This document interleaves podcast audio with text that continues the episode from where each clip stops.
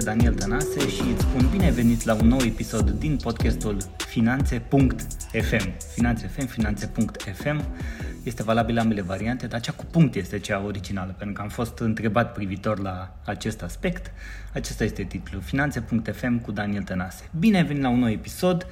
A trecut uh, vara, s-au strâns uh, o grămadă de povești, eu am trecut prin diverse evenimente atât la nivel uh, profesional cât și la nivel uh, personal, despre care nu o să povestesc acum pentru că nu este cazul, dar am decis să iau o pauză și pentru că am luat o pauză, probabil ai observat, am publicat un singur episod care a venit împreună cu uh, părintele Marius Ionus Tabarcea de la, de la Pașcani, cu care m-am prietenit în uh, excursia mea în Muntele Atos. Dacă n-ai ascultat, te invit să asculti acel episod. Și pentru că am anunțat și public, am să vin cu abordări noi, cu invitați noi, cu moduri diferite de a vedea lucrurile, bineînțeles, în primul rând din perspectiva invitaților, dar și din perspectiva mea, pe măsură ce evoluez.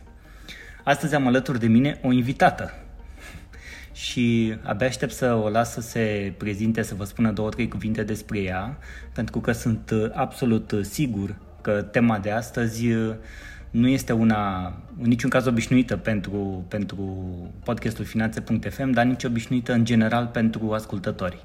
Uneori se vorbește prea puțin despre aceste aspecte și această persoană pe care eu o cunosc de ceva timp și îi apreciez munca, a răspuns pozitiv afirmației de a face un episod împreună, ba chiar ea mi-a lansat întâi invitația, așa că am zis da, mi s-a părut interesant și astăzi o să vă introducem într-o lume care uh, conectează atât lumea interioară cât și lumea exterioară, fie că ești antreprenor, fie că ești freelancer, fie că ești profesor, fie că ești angajat undeva. Așadar, bine ai venit, Carmen, la finanțe.fm. Mulțumesc mult uh, pentru invitație, Daniel. Mulțumesc mult că ai acceptat să facem episodul acesta împreună uh, și că ești interesat de subiectele cu care eu îmi umplu activitatea și în ultima perioadă uh, un proiect drag mie, care mă bântuie de multă vreme, este o carte în vara asta îmi place să spun că mi-am petrecut vara scriind o carte. Uh, am ales să scriu uh, un ghid de supraviețuire pentru profesori pentru că eu uh, sunt profesor de limba engleză într-un liceu vocațional din Buzău de mulți ani și de câțiva ani sunt și psiholog și de anul acesta am și atestat de psihoterapeut. Ce am observat eu la mine este că um, am trăit multă vreme cu profesorul din mine, ne-am împăcat foarte bine, uh, până când mi-am început terapia personală și um, am descoperit atât de multe greșeli pe care le-am făcut uh, și în relația cu ceilalți, dar mai ales în relația cu mine. Uh, și greșelile acestea um, să spunem că le-am tot revizitat uh, în mintea mea, s-au scris capitole din carte cu multă vreme înainte și anul acesta nu mai aveam uh, loc unde să le mai scriu. Și așa a ieșit acest uh, ghid de supraviețuire, pentru că, efectiv, cât timp am spus că m-am înțeles cu profesorul, eu am supraviețuit. Adică am depus un efort foarte mare ca să supraviețuiesc, nu ca să trăiesc. Și mm, cartea aceasta mm, este doar o mică parte dintr-un proiect al meu de normalizare a psihoeducației ă, în rândul celor care modelează copii. Ă, în rândul profesorilor, educatorilor, facilitatorilor de educație formală și informală, părinților, toți cei care Uh, într-un fel sau altul, conștient sau inconștient, suntem modele pentru copii. Super! Păi, uh, felicitări pentru inițiativă și mă bucur că ai început să zic așa cum îmi place mie să spun, să scoți cartea din tine, știi, la un moment dat. Toți avem o carte în noi, pe diverse teme, din diverse perspective, dar uh, majoritatea oamenilor să știi că nu ajung să nici să scrie, nici mai departe să publice o carte. De multe ori intervine uh, frică, intervine teamă de a fi judecat, uh, cine o să o citească, cine o să o cumpere. Sunt o felul de povești în lumea uh, cărților, însă cel mai important este sau cea mai importantă este din perspectiva mea și mă bucur că și tu ai simțit asta, este acolo o misiune mai presus de noi care te împinge de la spate cumva, nu ai nevoie de nicio altă motivație decât să știi că dacă tu așterni aceste rânduri, vor fi de folos unor oameni, mai mulți, mai puțini sau poate din ce în ce mai mulți pe măsură ce cartea ta va ajunge să fie din ce în ce mai citită. Eu personal abia aștept să o citesc și să văd cum mă adresez și eu și cum fac și eu cu relația cu profesorul din mine. Pentru că toți avem un profesor în noi și din ce am observat în lumea antreprenorială, să zic așa, lumea în care mă învârt în mod normal în fiecare zi, um, sunt mulți oameni cu mulți profesori și le dau prea multă importanță uneori acelui profesor uh, și merg așa cu el în, înainte, fără a se gândi un pic la, băi, stai un pic să stau, stai un pic să văd cum pot să fac lucrurile diferite, stai un pic să observ mai bine uh, situația, dar vreau să-mi vorbești tu despre lucrurile astea.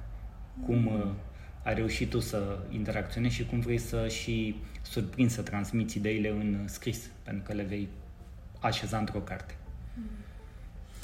Uh, foarte interesant că ai adus în discuție acest aspect al profesorului pe care îl avem uh, fiecare dintre noi în interior, în viața noastră interioară. Uh, noi, în literatura de specialitate, îl numim criticul interior, um, care de obicei apare în lista sabotorilor. Clar. By default ne-am născut cu el și atunci vocea criticului poate de multe ori să sune ca fiind vocea unui profesor cu care am colaborat sau vocea mamei sau a tatălui și mai târziu în viață cu siguranță că o să găsim uh, persoane asupra cărora să proiectăm această voce. Ce face profesorul la clasă este că um, construiește această motivație, pentru că ce ai descris tu, faptul că eu am un profesor pe care îl urmez, dar până unde îl urmez? Exact. Până, Cum îmi dau seama? Când, când îmi dau seama că nu mai este nevoie de mine să fiu un cuibul ăsta și că pot să-mi iau zborul. Um, și aici um, cred eu că rolul important este mai mare, nu al Uh, celui care este modelat, ci al uh, mentorului, al profesorului. El este cel care îl um, provoacă pe cursant, pe participant și observă, îi observă reacțiile și poate să spună acum ești pregătit. Um, este ceea ce noi în școală numim uh, construcția motivației interioare, a motivației intrinseci, um, pe care recunosc că eu multă vreme n-am știut să o cultiv. Uh, am aplicat uh, clișeicul uh, stick or carrot, adică pentru a motiva elevii am folosit ori pedeapsa, ori recompensa. recompensa. Da? Uitând că, sau de fapt neștiind cum anume în practică să fac eu trecerea de autoritate, de decizie, de autonomie, de agency, de la mine către el. Am știut foarte bine ce este bine pentru el, am ales pentru el de fiecare dată. Uh-huh. Da, obiectivele educaționale eu le-am setat, regulile eu le-am scris. Da. Și uh, asta a venit cu foarte mult efort, foarte mult chin. Um, și în carte dedic fiecare capitol câte unei greșeli, printre care am uh, enumerat identificarea cu rolul, da. pentru că um, în rândul nostru al profesorilor, um, cel puțin din experiența mea, eu am observat că atunci când cineva mă întreba ce sunt, instinctual spuneam că eu sunt profesor. Altceva nu știam. Răspundeai cu profesia, cu exact, ce faci tu profesional. Adică. Exact, exact. Altceva nu știam ce sunt. Iar atunci când uh, profesia era atacată, Era ca și cum eu, persoana mea, uh, eram uh, pusă uh, la ghilotină. Uh, și lumea mea interioară era dată peste cap de, să spunem, un comentariu de pe Facebook uh-huh. sau uh, un telefon primit de la un părinte nemulțumit, uh, uh, un mesaj trimis uh, într-o criză de furie de un elev sau de o bunică. Și toate astea eu le, le efectiv le duceam acasă. Da. Le duceam acasă uh, și, um, și acasă trăiam de fapt tot viața de la școală pot să relaționez foarte bine cu ceea ce spui.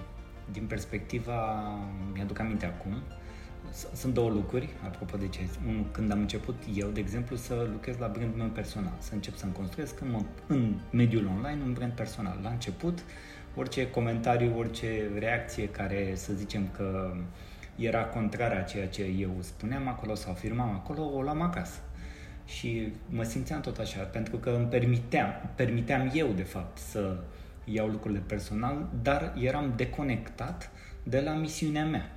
De fapt, asta era, eram deconectat de la misiunea mea. Și cum zice foarte bine, zice Simon Sinek, celebrul autor, cu cercurile, cu de ce, cu The Golden Circle, da? Cercul de aur, cu de ce, cum și ce. El zice pentru companii, ce majoritatea companiilor din lume sau oamenilor din companii știu ce fac. Adică exact cum ai răspuns tu, ce sunt? Profesor, știi? Deci și companiile știu ce fac, ce fac. Vând telefoane, vând computere, vând haine, da? Asta fac. Facilitez Cum fac? schimbare, facilitez învățare. O fac prin niște proceduri, prin niște procese de fabricație și așa mai departe, da? Asta știu, dar mai puțin oameni decât cei care știu să răspundă la ce, știu să răspundă la cum. În general, doar cei implicați în acel proces. Și întrebarea cea mai adâncă și ascunsă la, pe care o adresăm cel mai rar și de fapt aia este cea mai importantă, este de ce faci ceea ce faci. Atât ca și companie, atât ca și om, atât ca și profesor, da? Că ești profesor, profesezi, cum faci asta? Păi uite, am norme, am manuale, am ore, am școli, dar de ce faci asta? Și în momentul în care descoperi mai mult din acest de ce, atunci probabil când ajunge cineva să ne întrebe ce suntem sau ce faci, ai văzut ce le pune întrebare românească, ce faci? Apoi scriu ceva, nu? Ce faci a provenit în general de la cum te simți, de la cum ești tu astăzi ca om, cum percepi tu lumea din jur. A, apoi mă bucur de soare, am asta, sunt bine, sunt. Nu să răspunzi cu ceea ce ești. Asta era paranteza pe care vreau să o fac. Mm. Și relaționez exact cu ceea ce ai zis tu, ce sunt profesor. Ok, dincolo de asta, că te-ai identificat cu rolul de care tu spuneai sau că eu m-am identificat cu rolul meu, ce suntem și cum continuăm? Păi fiecare profesor are un moment când nu mai poate să mai fugă. Nu mai are Oare? unde să mai fugă. Fiecare dintre noi are momentul acesta. În cazul profesorului, este momentul în care își bifează toate obiectivele profesionale. Ok. Asta se întâmplă cam după 15 ani de activitate. Uh, de ce spun 15 ani? Sunt uh, niște grade pe care noi le susținem. Și atât durează, nu? Da. Odată la 5 ce ani. învățare se adaugă? Uh, susținem aceste okay. inspecții, da. examene. Da. Suntem evaluați profesional odată la 5 ani. De, sunt 3 grade, deci... Uh-huh. Uh, și chiar dacă uh, unei colegi chiar așa i s-a întâmplat. Săptămâna asta a susținut ultimul grad, urmând ca în weekend dimineața să se trezească și să-i spună soțului, eu nici nu vreau să mă dau jos din bac, eu nu știu de ce.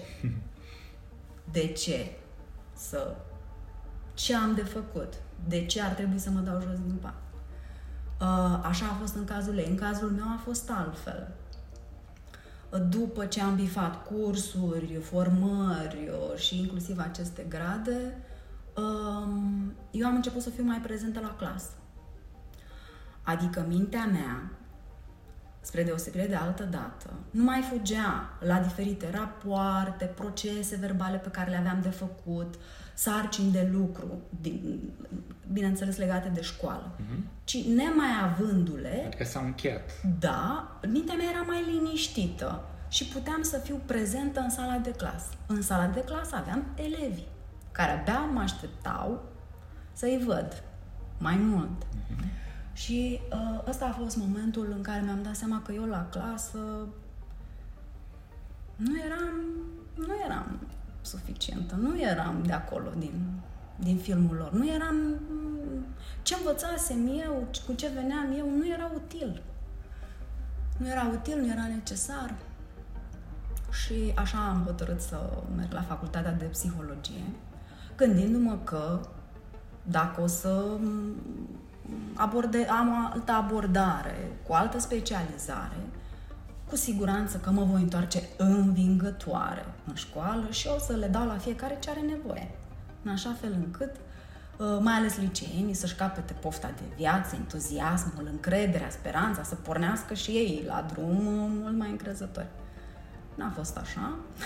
Adică mintea te-a împins să ai mai fă o școală, mai ia exact. ceva, mai adu o diplomă. Exact. Numai că n-a fost așa, pentru că dacă aș fi făcut doar facultatea de psihologie și n-aș fi plusat cu dezvoltarea personală, cu terapia personală, rămâneam tot la nivel cognitiv. Uh, rămâneam să uh, știam, stăpâneam noțiunile. Am citit foarte multe cărți de dezvoltare personală, am urmat și o facultate de psihologie, deci știu, dar doar atât. Um, parcurgând un proces psihoterapeutic, am putut eu să procesez părți din mine, uh, momente din trecut care deveniseră obsesive, uh, reveneau în, în amintirea mea. Uh, m-a ajutat foarte mult să mă identific, să, să, spun, să știu să spun cine sunt, să înțeleg că este o diferență. Chiar și acum când pronunț cuvintele acestea, când spun că sunt profesor, simt într-un fel și când spun facilitez învățarea, eu, Carmen, sunt un om care facilitează învățarea, simt în alt fel. Atașamentul meu um, este altul. Adică știu că dacă profesorul la un moment dat nu va mai profesa, sinele meu rămâne întreg. Exact. Uh, și um, multe aspecte legate de schimbare, de victimizare, de abuz. Trăim într-o cultură abuzului, da. noi toți, da, și școala e, da. nu face excepție. Așa este. Uh, cinism, o incontinență emoțională. Un sarcasm exagerat. Am un observat. sarcasm uh, care vine pe fundalul unei neprelucrări uh, a emoțiilor, o, o, o prelucrare nesănătoasă a emoției. Eu neputând să trăiesc eu cu anxietatea mea sau cu furia mea sau cu rușinea mea, mult mai ușor îmi este să te iau pe tine ca target uh-huh Uh, și mai ales dacă tu nu ai putere da. și eu am puterea aia, exact. uh, bineînțeles să dau în așa fel încât să nu se vadă vânătăile. Adică sarcasmul, ironia, exact asta fac. Da? Dar uh, atunci când vorbim de copii, uh, pot să aibă consecințe grave. Grave, dar um, aș spune eu că an bun de terapie vor fi necesari ca acel adult să proceseze ce i s-a întâmplat în copilărie. Da, așa este. Copilăria este super importantă. Apropo că vorbeai de minte, când suntem copii, uh, mintea noastră funcționează la o creierul nostru, care e un organism încărcat electric, funcționează la, un, la o frecvență mai redusă. Frecvența învățării, frecvența copilăriei, a somnului și copilul pune foarte multe întrebări pentru a-i folosi mai departe în viața de adult tot ce se întâmplă și în școală mai departe, toate informațiile pe care noi le-am primit ca atunci când eram copii și pe care le primesc copiii din ziua de astăzi, îi formează într-un fel sau altul, într-un stil cumva, cum ai zis tu, cognitiv și pregătește pentru viața de adult într-un anumit mod. De aceea, cum bine spuneai, consecințe pot fi grave și pot fi nebănuite, aș zice, nebănuite și este posibil ca atunci când uh, acești copii vor crește, na, să ajungă la tine la terapie și o, să, o să-ți dai seama ce s-a întâmplat peste generații sau ce și cum influențează un sistem sau ce se spune sau ce se crede sau uh, ce se afișează în mediul online, da? Acolo sarcasmul și cinismul sunt la el acasă, dacă ne uităm pe rețelele sociale, este foarte ușor din spatele unei tastaturi să arunci să victimizezi în jur totul. Dar ce mi-a plăcut foarte mult este că ai zis la un moment dat ai vorbit de minte și ai zis am încheiat niște aspecte din viață, le-am bifat, le-am terminat și când ziceai și de uh, cealaltă persoană că s-a trezit, zice eu nu vreau să mă mai duc, pentru că s-a terminat ceva și cumva mintea pe de-o parte s-a golit. De ce se întâmplă asta? Am zis și eu la un moment dat, ca să adaug un pic la ceea ce ai spus tu, mintea funcționează în bucle. Deschide tot fel de bucle. De exemplu, începem, da, această înregistrare este o buclă, când se termină s-a încheiat. Când uh, merg, mă duc să fac niște cumpărături, am făcut cumpărăturile, s-a încheiat bucla. Mă gândesc la ce am de făcut mai departe astăzi și tot așa și tot așa. Deschidem în fiecare zi o grămadă de bucle. Pe unele le închidem, pe unele nu. Și în fiecare zi adăugăm și bucle pe care nu le închidem. Ideea este că mintea se încarcă, e ca un uh, buffer acela al computerului, la un dat se încarcă. Și când ești plin cu o grămadă de lucruri în afară de ceea ce ai de făcut zilnic sau la birou sau în afacere sau oriunde ar fi, toate alea care rămân acolo și nu se închid, ghiște, blochează memoria. De ajungem să ne blocăm, de ajungem să ne simțim anxioși, stresați, nervoși, uh, nu știm ce se întâmplă cu noi, însă în momentul în care devii conștient de toate procesele astea, cum bine ai spus și tu, la un moment dat ne trezim cumva, că ești profesor, că nu ești profesor, că ești uh, antreprenor, că nu ești la un moment dat, ceva se schimbă, ceva se declanșează. Nu știu exact când e momentul, depinde de tine, cum ai zis și tu. Băi, uite, am citit și cărți foarte multe și în zona de dezvoltare personală. Am început să aplic ce am citit, da? Că știm, de știut știm, dar până nu aplicăm și nu facem practică sau am nevoie de un mentor, am nevoie de propriul meu terapeut, am nevoie de propriul meu, nu știu, consilier de dezvoltare personală, cu care să mă duc și eu să lucrez pe mine, da? Exact ceea ce ai făcut și tu. Și cred că din perspectiva asta lucrurile se uh, completează foarte uh, fain și este 100% adevărat ceea ce ai spus, însă este nevoie să facem acel pas, să devenim conștienți de toate lucrurile astea și să ne apucăm să lucrăm cu noi, ceea ce faci și tu mai departe în uh, carte. Mm. Spune mai departe. Um, uite, în timp ce vorbeai, um, mi-a venit în minte o conștientizare de-a mea din uh, terapia mea personală și anume că nimic din ce se întâmplă în copilărie nu rămâne acolo. Că spuneai că deschidem mai multe uh, bucle, uh-huh. uh, pe unele le închidem, pe unele nu le putem închide, că poate nu știm să le închidem, exact, nu avem da. resurse, nu suntem conștienți exact. Sunt diverse de motive. ce e nevoie acolo ca să le închidem. Uh, dar cert este că buclele neînchise consumă foarte multă energie. Da. Adică mintea, până când nu închide o buclă, nu, ia, nu se odihnește sau nu se simte odihnită, liniștită. Și uh, am un capitol din carte care uh, se numește În derivă, uh, în care uh, detaliez starea omului, uh, poate ușor depresivă, uh, poate, de fapt, cu siguranță, într-un burnout, uh, în care um, sensul, misiunea, um, rostul, um, direcția, busola, toate sunt cu semnul întrebării. Um, este o stare pe care eu aș spune că avem nevoie să o trăim, uh, să nu ne temem de ea, să nu ne fie teamă că am putea să ajungem în această stare, pentru că din starea asta um, o să putem să creăm lucruri um, pe care mintea noastră acum nu le poate vizualiza.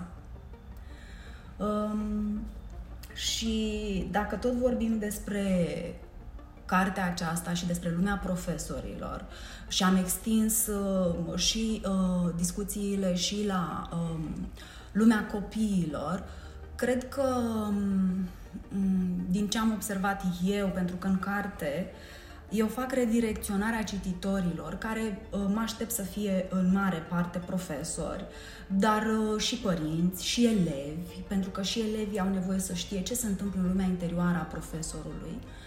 Um, uh, spuneam că atunci când, când um, cititorii mei sunt invitați să citească cartea, sunt redirecționați către diferite resurse pe care ei le pot accesa pentru a-și um, înțelege jungla, jungla interioară, înainte de a ajunge la cea exterioară. Și uh, menționez uh, psihologi, uh, psihoterapeuți în diferite formări, uh, psihonutriționiști, uh, uh, meloterapeuți care sunt uh, foarte rari în țara noastră, terapeuți uh, vocali, uh, coach uh, și m-am concentrat mult pe solution focused coaching pentru că eu ca profesor am uh, experimentat tipul ăsta de coaching și uh, în vremea în care nu procesam terapia personală mi-a fost de folos uh, să identific niște soluții la problemele care mi-au fost pasate de sistem. Um, și, um, într-un cuvânt, normalizarea psihoeducației um, în rândul celor care lucrează cu copii nu este responsabilitatea doar a ăluia care se duce la școală și se ocupă de copii, doar a ăluia care are copii să, să aibă grijă de copiii lui. Um, există un proverb, nu mai știu dacă este african sau din altă cultură, care spune că pentru a crește un copil este nevoie de un sat. Așadar, uh, oricine are orice misiune, orice business, orice uh, proiect, uh, cred că dacă nu are inclusă și uh, latura aceasta de uh, împlinire, de sens, uh, care de multe ori vine prin educație, prin creștere, prin transformare, uh, cred că este acolo o, o, o mare lacună. Uh, de exemplu, în cultura organizațională a școlii, ca în, cred, majoritatea culturilor organizaționale de la noi, um, există um, uh, foarte aș vrea să folosesc un termen care să fie cât mai uh, uh, ușor de, de reținut. direct, um, să spunem că este vorbim despre culturi în care nu, nu avem noțiunea uh, reglării emoționale a unuia cu celălalt. Uh, este un haos uh, în ceea ce privește emoția. Uh, și am întâlnit două noțiuni care m-au pus pe gânduri, făcând cercetarea pentru carte. Emotional labor și emotional work. Că orice reacție, orice relație uh, presupune la un moment dat să lucrezi cu emoția. Da? Da. Uh, poți să lucrezi cu emoția sub forma asta emotional labor, adică eu sunt plătită să zâmbesc și zâmbesc. Este un labor. Uh-huh. E o sarcină care mi-apasă pe umeri și pe care trebuie să o duc la îndeplinire în urma unei uh, recompense. Ca în actorie. Exact.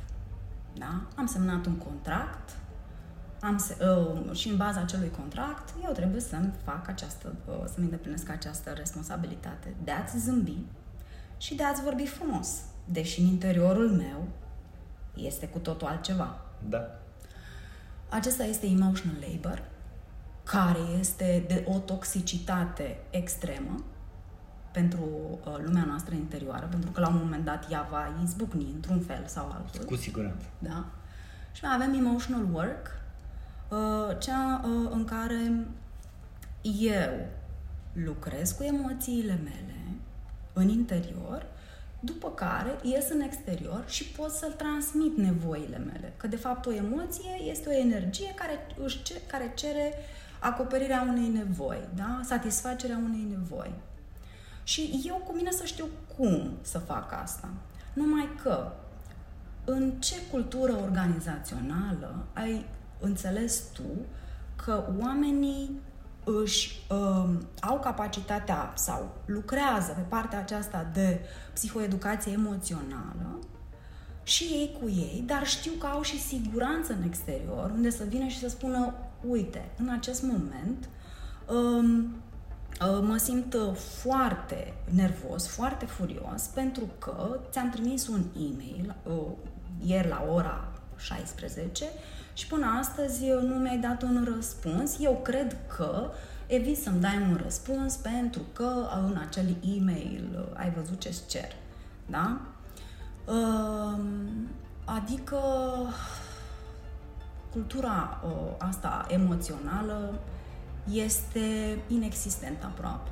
O nu cultură emoțională sănătoasă. Nu se întâmplă. Sau probabil se întâmplă, dar în foarte puține companii. În general, în cele, am văzut în cele mai antreprenoriale, chiar mai uh, mici, care tind să fie spre medii și care au crescut cumva sănătos într-un mediu de ăsta în care emoția și ce domnii s-a putut exprima liber, fără bariera ușii din biroul șefului sau fără repercursiunea faptului că Asta înseamnă că la un e-mail. Uh, și uh, uh, ierarhia uh, s-a revenit asupra ei, adică da. nu pun atât de mult accent pe superioritate, inferioritate, da. că da. rolurile sunt uh, cumva egalizate, în așa fel încât să, să nu fie teamă să vin la tine, șeful meu, și să spun ce am greșit. Da, exact. Eu care provin din mediul de corporate, când am lucrat 10 ani în sistem bancar, pot să spun că era inexistentă. Um, și eu am trăit un moment de genul ăsta care pe mine m-a pus în cumpănă. Um, lucram ca voluntar într-o organizație și um, la un moment dat am creat un proiect și în acest proiect um, noi puneam la dispoziție uh, servicii de um, psihoterapie, de consiliere psihologică pentru corporații.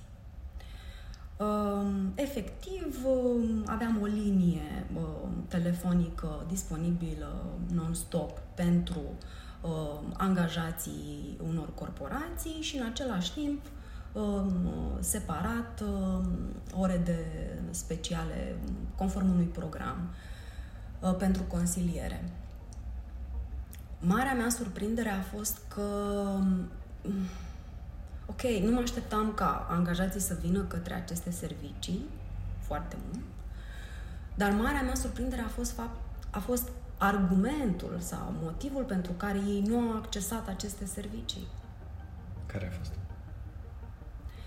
Am aflat cu stupoare că oamenii, deși aveau nevoile lor, ca noi toți de altfel, nu veneau la psihoterapie pentru că știau că psihoterapeutul ăla este plătit de corporație și pentru că dacă, dacă au gândit că dacă e plătit de corporație, cu siguranță că acel psihoterapeut, ceea ce eu îi voi spune psihoterapeutului, va ajunge într-un final la superiorul meu, care îmi va face viața amară. Adică o neîncredere totală în proces.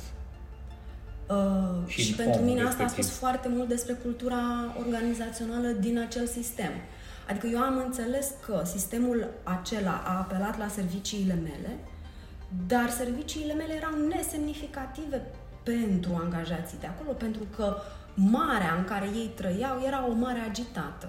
Da, așa Și uh, nu și-a atins uh, obiectivul proiectului.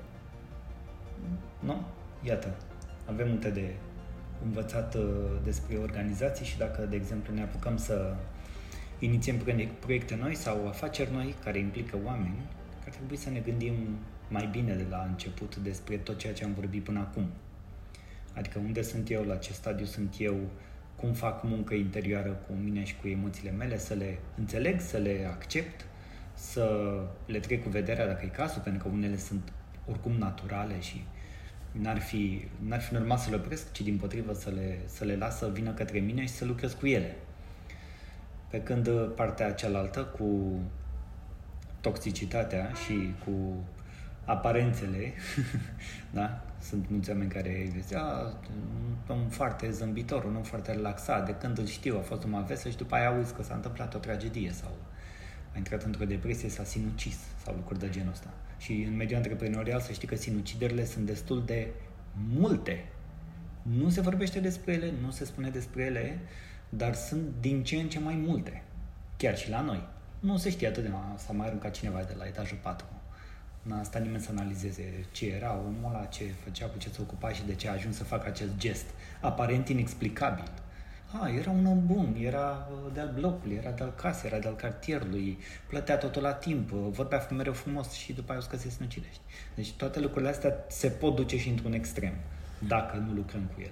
Am regăsit, am regăsit ceea ce spui tu în culturile organizaționale în care am uh, poposit, și anume o presiune foarte mare pusă pe manager uh, ca el să rezolve uh, multe probleme, printre care și partea aceasta de cum se înțelege uh, se înțeleg colegii dintr-un departament da, da? Da. sau cum colaborează ei în așa fel încât să-și ducă la îndeplinire uh, obiectivele.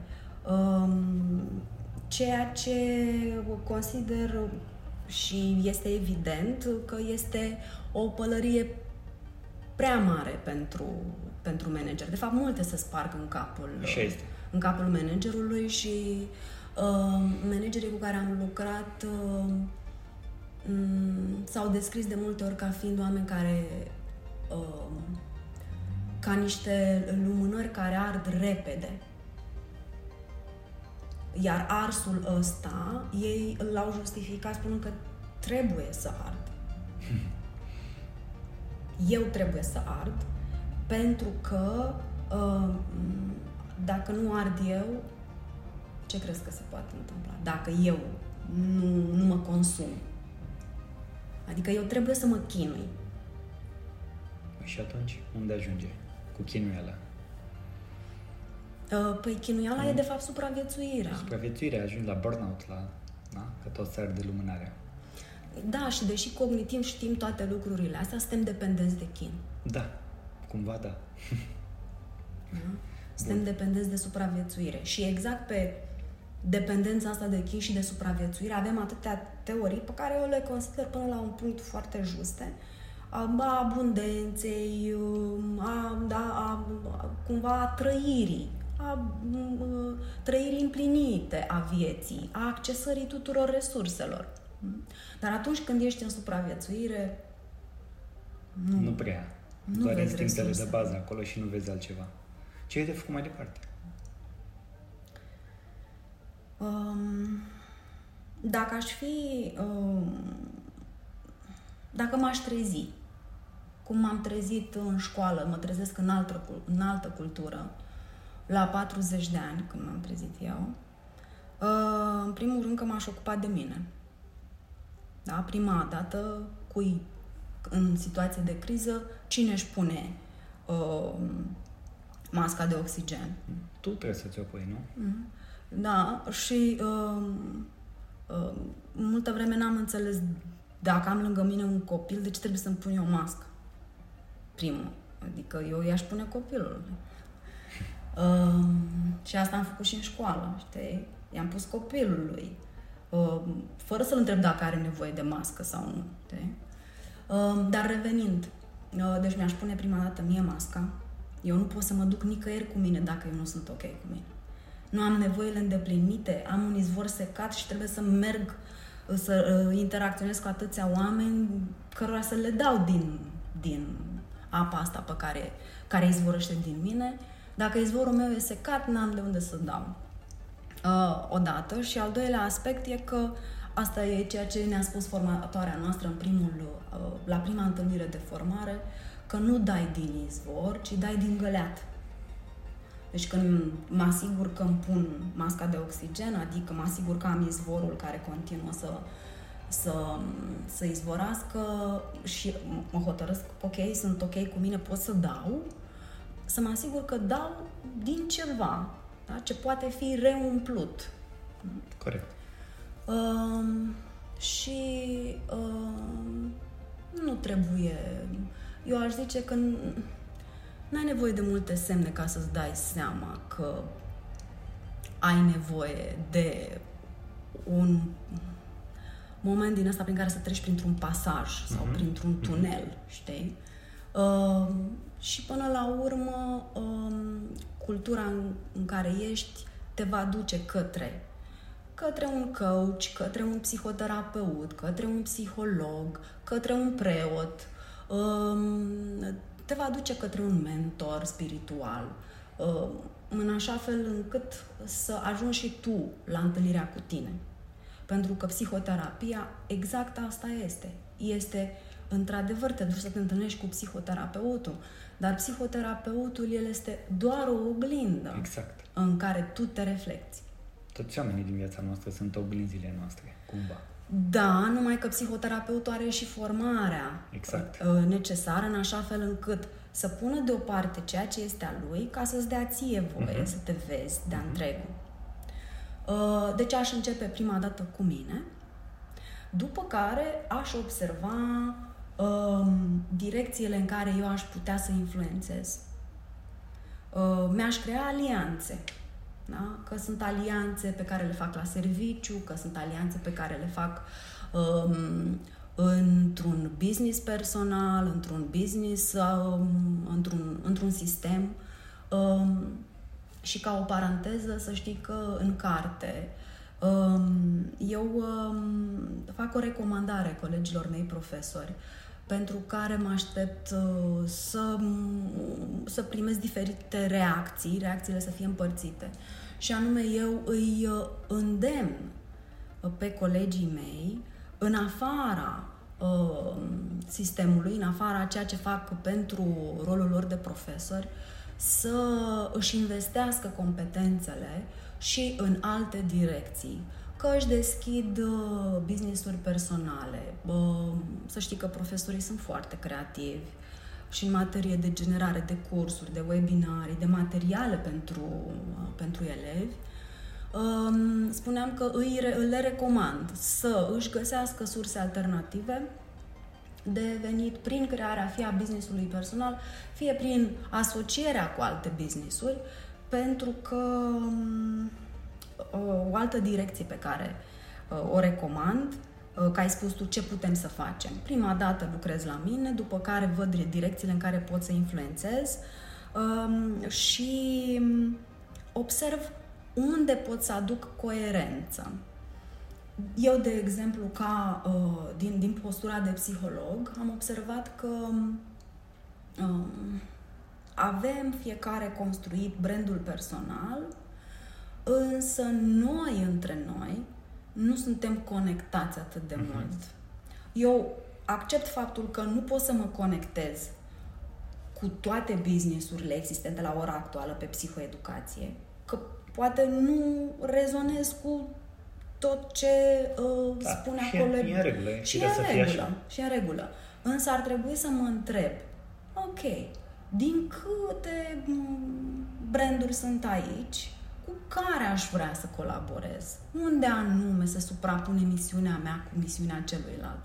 Pentru că dând coerență, adaug conectare și ce ofer de fapt? Ofer um, uh, ceva ce eu consider că este uh, la pătrat, e, e îmbunătățit, este... Um, avem noi în engleză un termen um, e, e ca și cum ai da sânge nou, uh, ca să traduc ca așa. Ca să zici, da, am înțeles. Da, da. da revamped, da? Uh-huh. Îi, îi, dai, îi dai sânge nou, îi dai uh, o, altă, uh, o altă conotație, da? Um, deci, individual lucrat și apoi uh, conectare cu alte persoane sau alte uh, culturi care să rezoneze cu tine, în care să cultivi în care să cultivi uh, partea aceasta de mm, emotional awareness. Da? Să fim cât mai conștienți de uh, emoțiile pe care le trăim. Să știm să le numim și la noi și la ceilalți, să știm să ni le exprimăm fără uh, să te pun pe tine la zid sau să mă pun pe mine la zid. Da? Da. Uh, să și e mm, inevitabil inevitabil creșterea presupune și greșeală și inevitabil greșeala scoate la iveală uh, modul în care a fost crescut, modul în care a fost condiționați, uh, scoate la iveală multe, multă încărcătură emoțională din noi. Exact. Um, și, și, și asta profesor trebuie, și asta trebuie bun. puse pe masa, pe masa discuțiilor la un moment dat. Clar, da. Um, mi-aduc aminte că ascultam pe cineva vorbind, nu, nu pot să dau numele companiei, dar era un român care și el era într-o căutare. Și s-a gândit să facă un parteneriat cu un alt român care lucrase mulți ani în Silicon Valley. Și chiar i-a făcut intrarea în Silicon Valley. El, român, venit din România, așa mai stânjenit, nu prea știu eu cum e pe aici, să-mi spui tu ce să fac, cum să fac, cum să pun problema. Uh-huh. Și au funcționat bine la început, până la o întâlnire de bord, când um, un angajat, nu știu ce anume a făcut, a greșit ceva. Și um, um, antreprenorul din România, care locuia în România, um, spune, păi uh, să vină, o să vină aici și să ne explice, să luăm la bani mărunt, să ne explice ce s-a întâmplat. La care partenerul lui român, dar care locuia în America, s-a ridicat și a spus, eu nu vreau să asist la așa ceva. Îl cheamă afară și îi spune, uite, eu înțeleg că tipul ăsta a greșit, dar nu înțeleg de ce trebuie să facem toată mascarada asta. Dacă vrei tu să o faci, poți să o faci. Dar pe mine mă interesează ce face omul ăsta de acum încolo. Ok, a greșit, da. își va recunoaște probabil greșeala. Pe mine mă, te rog în chestiile astea să nu mă bagi. Și tipul care locuia în România spunea, deci atunci mi-am dat seama că eu de fapt trăisem într-o bulă și în bula asta greșeala ă, nu era atât rezolvabilă cât era condamnabilă. Persecutată. da.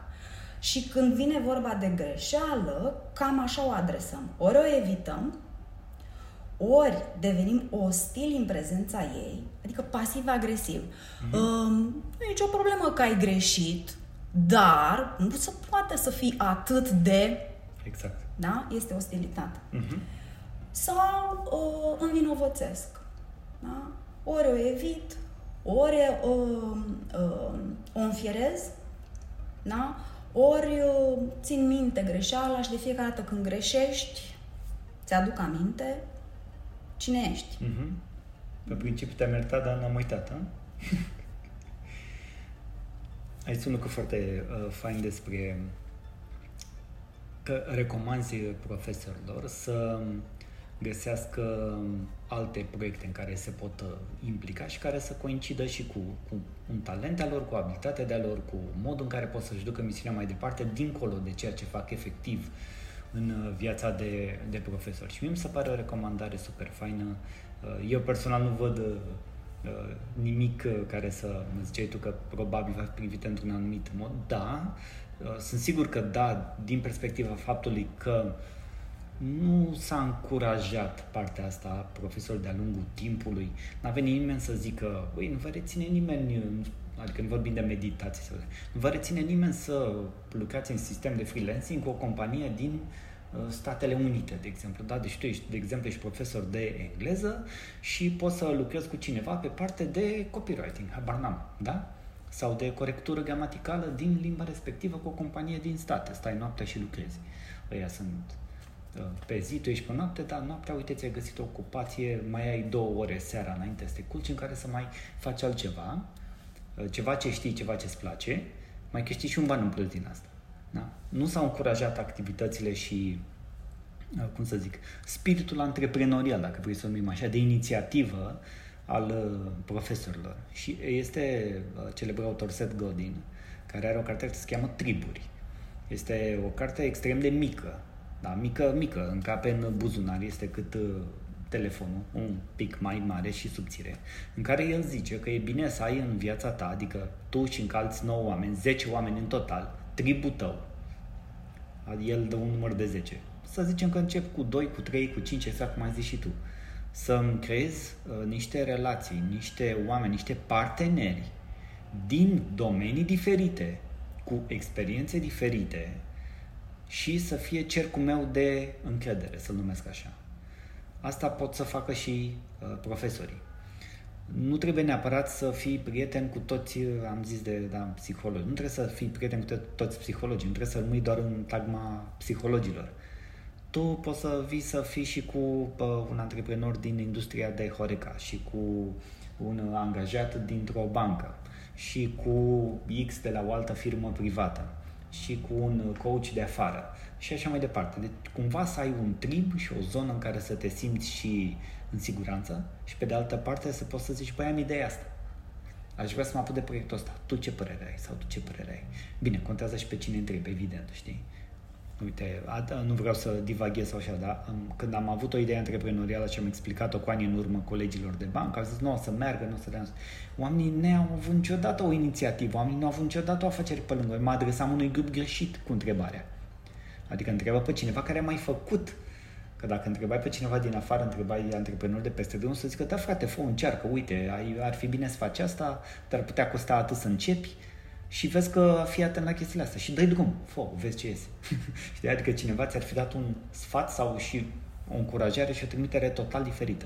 De aceea grupul pe care ne-l creăm, oamenii pe, de care, cu care ne înconjurăm, și foarte important, mai ales pentru profesori. De ce? Că ne dorim profesori diferiți.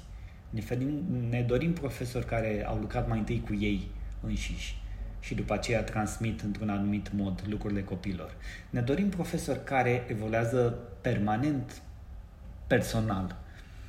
Că, știi, era o statistică că după școală, inclusiv copiii, așa, cât era uh, anul trecut, cred că am văzut într-un reportaj televizat, nu mai țin de la ce post, era o statistică că uh, aproximativ 50% din copii după ce termină școala, facultatea gen, nu mai citesc nicio carte toată viața. Da? Deci, evoluția personală nu se uh, termină în școală. Educația, acolo nici măcar edu- educația, educația școlară, aș numi-o și atât eu, din perspectiva mea, repet, educația cealaltă, cea mai importantă, e cea pe care ți-o faci tu cu tine. Și de acolo pleacă, cea non-formală, cum se numește. și cumva toate lucrurile astea se contopesc exact în ceea ce ai zis tu și ce putem uh, face mai departe.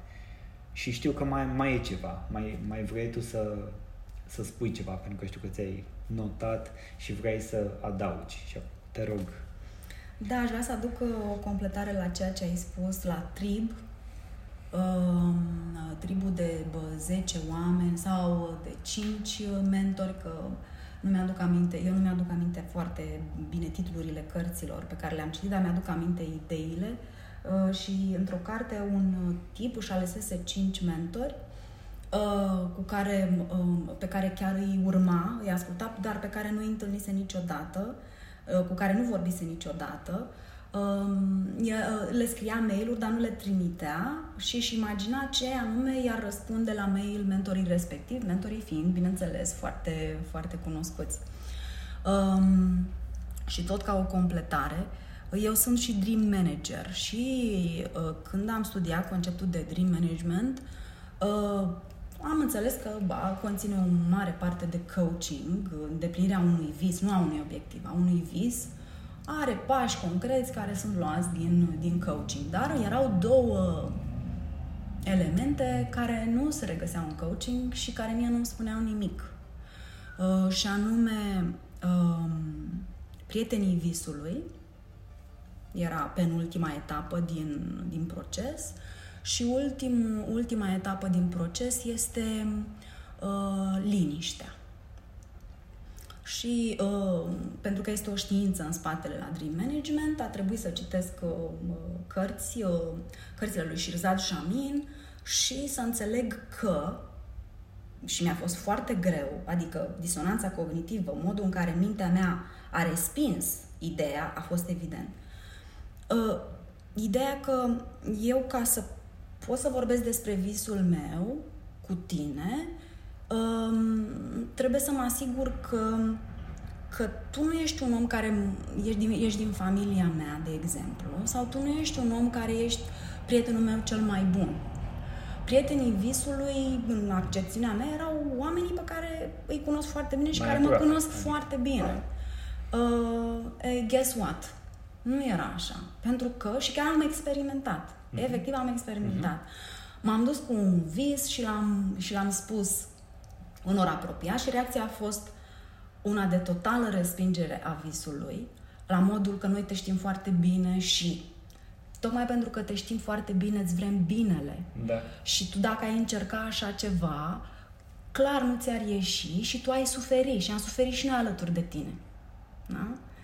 Pe când, în momentul în care m-am dus în comunitatea Dream Management, unde oamenii sunt formați să se susțină unii pe ceilalți, um, totul a, a curs atât de natural, adică inclusiv pensionarea care a venit și a spus știți, eu vreau să-mi deschid o gogoșerie, acum că soțul meu nu mai este și nu-l mai fac de râs că îmi deschid gogoșeria asta, vreau să-mi îndeplinesc obiectiv, uh, visul ăsta. Ne?